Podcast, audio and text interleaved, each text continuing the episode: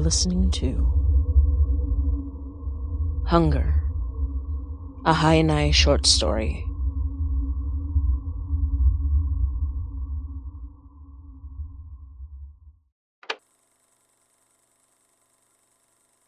His name was George May, and he didn't know how to spell it until he was seven years old, when a kindly priest taught him how to write it in a shaking hand, saying he was named after a saint, and that it was a handsome name for a handsome lad.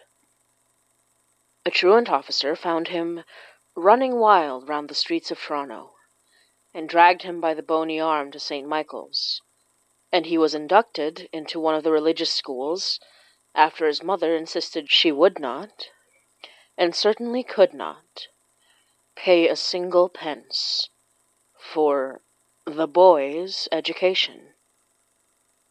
George didn't blame his mother for not remembering his name. She had thirteen children to contend with, and he wasn't one of the better ones. The best he could say was that he was the prettiest of his siblings, and when his mother remembered him at all, she remarked on his angelic looks and devilish temper. She was happy enough to hand him over to the priests, and that was perhaps the greatest kindness she had ever given him. He was voracious in his studies, as he was in the meals they provided him, simple but filling. He kept clean, more and more aware that his mother's looks, withered with time and tiredness, gave him a face that matched the beautiful, unnerving faces of angels on church walls. His studiousness and the bright, radiant smile he gave to the priests and deacons and missionaries gave the illusion that he was a good child. He was not a good child, though he was not terrible. More than anything, he was hungry. Hungry for knowledge, which the school that sponsored him to enter universities often reserved only for those with means, nurtured. Hungry for comfort, which was provided to him when he gave the illusion that he was hard working. Hungry for affection, that which he won easily, with a smile here and a gentle brush there. The church that educated him thought they had his loyalty, even well into adulthood. But the moment one Friedrich Langford laid eyes on the beautiful, youthful George May at Sunday service, he was too eager to leave their hallowed halls to be taken into the old and powerful Langford family. He was named a lesser known brother, alleged sickly in youth, and near constantly hidden away, marked George Langford in their new records. Poor as he was, there was nothing written down about the existence of George May, beyond papers burned at the church.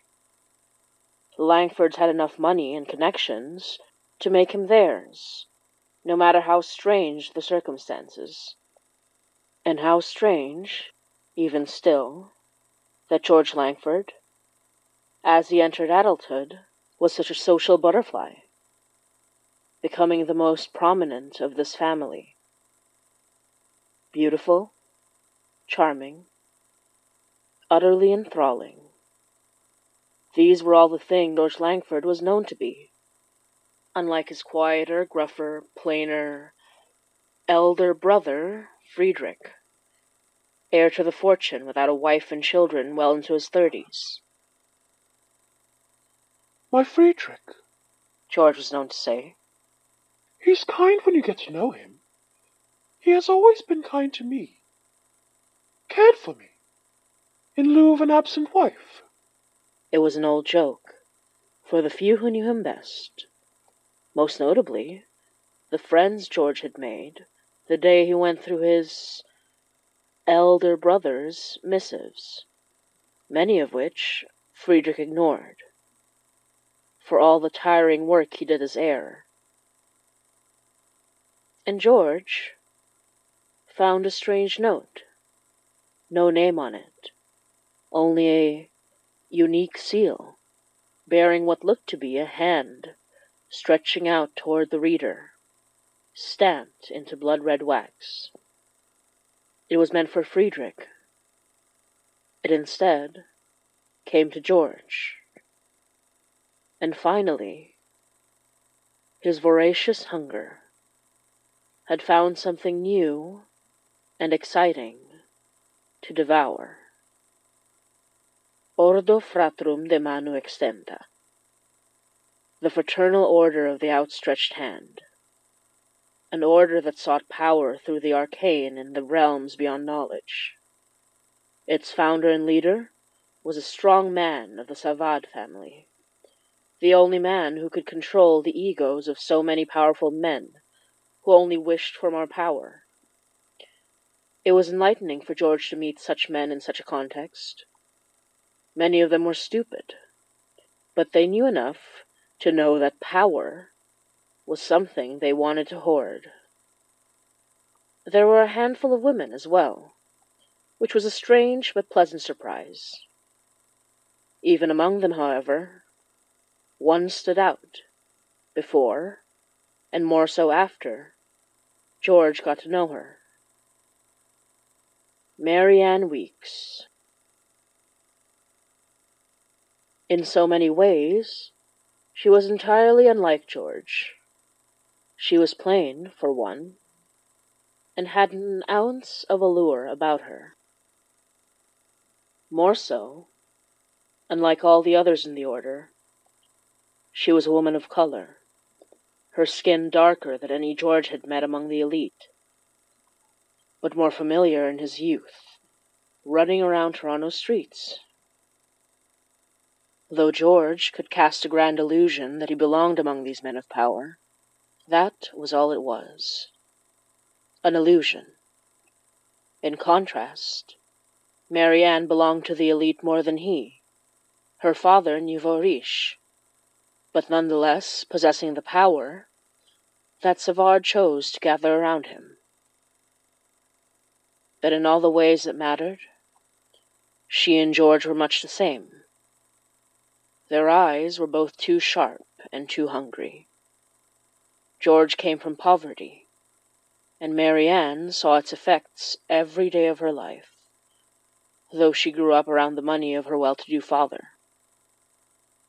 They were, all of them, purported philanthropists, but few truly understood what it meant to live in that world. George and Marianne among them. If George had been more honest with himself, perhaps he could have learned so much more from this woman. But George was not possessed of a wisdom that outshone his hunger, and so instead he latched himself on to the clever and ambitious Jean Paul Renard and the cruel Giovanni Grigori. He enjoyed Jean Paul's romantic affections, though even for one as hungry as George, Jean Paul was uncomfortably reckless in his pursuit of power, more similar to Grigori than he wanted to admit. Over time, George began to observe the roles of many of the members in their order. In the pursuit of higher powers, of the arcane and the supernatural, it was clear that of their lot, few were truly knowledgeable. Of these, the most prominent were Savard himself, the subdued but charming, who was one of Savard's clear favorites, as well as the humorless Richard Henry, and the genius Marianne. George admired Marianne from afar for weathering the jealousy of those around her, though it was clear she had Savard's respect and protection, as well as the affection of a distinguished few was enamored with her, it seemed, though George knew from the beginning that his affection would be rebuffed. For there was one more thing he and Marianne had in common. Marianne became, in the privacy of their meetings, one Claudette Jean Villeneuve's lover. Claudette was not very wise, nor particularly hungry, but she was pretty enough, and her affection was genuine. It reminded George of Friedrich, another who loved him, whom he so eagerly betrayed. Still, though could not be with Marianne in the way he wished, they were clearly of like minds and quite close, and they began to form a magic that many in their order had only ever dreamed of. They began to gather items, small and large, and place curses on the lot. Things to focus power, siphon them from others, give their creators long life, and the magic for spells that they had taught each other and exchanged. Foci, they were called, and scattered across the city for the hapless to find. It didn't matter if they were rich or poor, or what race or background. They would serve the greater good in equal parts. For were they not the greatest of men and women? And would the power not be better in their hands than the thoughtless and the cruel? it was a pretty lie. Just like the one Grigori and Renard and George Langford himself believed, when told them of his method to achieve true immortality not the slow, steady extension of life that all in the order had achieved, when violence could kill them just as easily as any mortal man. And so, Grigori, Renard, and Langford cut their souls into pieces. Grigori into many, Renard into fewer, and George into three. For a man who committed many betrayals, George was strangely surprised when betrayed them all, as though he would not have done the same had he been wiser, cleverer. They had sundered their souls, thinking it would give them power.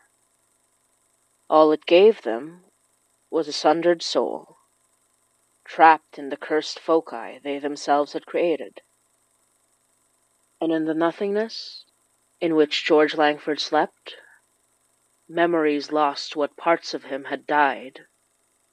He realized for the first time that, no matter how hungry, he had never seen fit to find satisfaction in the arms of his bro- no, his husband, Friedrich.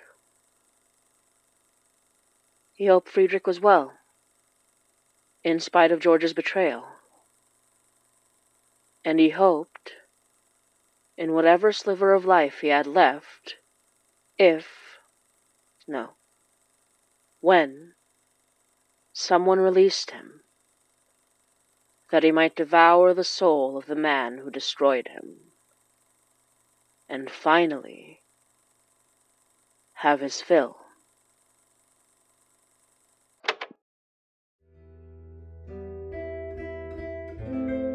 You're listening to Hinay by Motsi Dapul.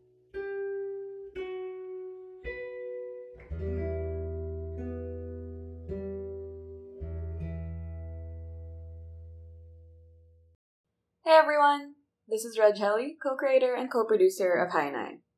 Hinay is a podcast produced by Motsi Dapple and me and licensed under a Creative Commons Attribution, Non-Commercial Share-alike 4.0 International License.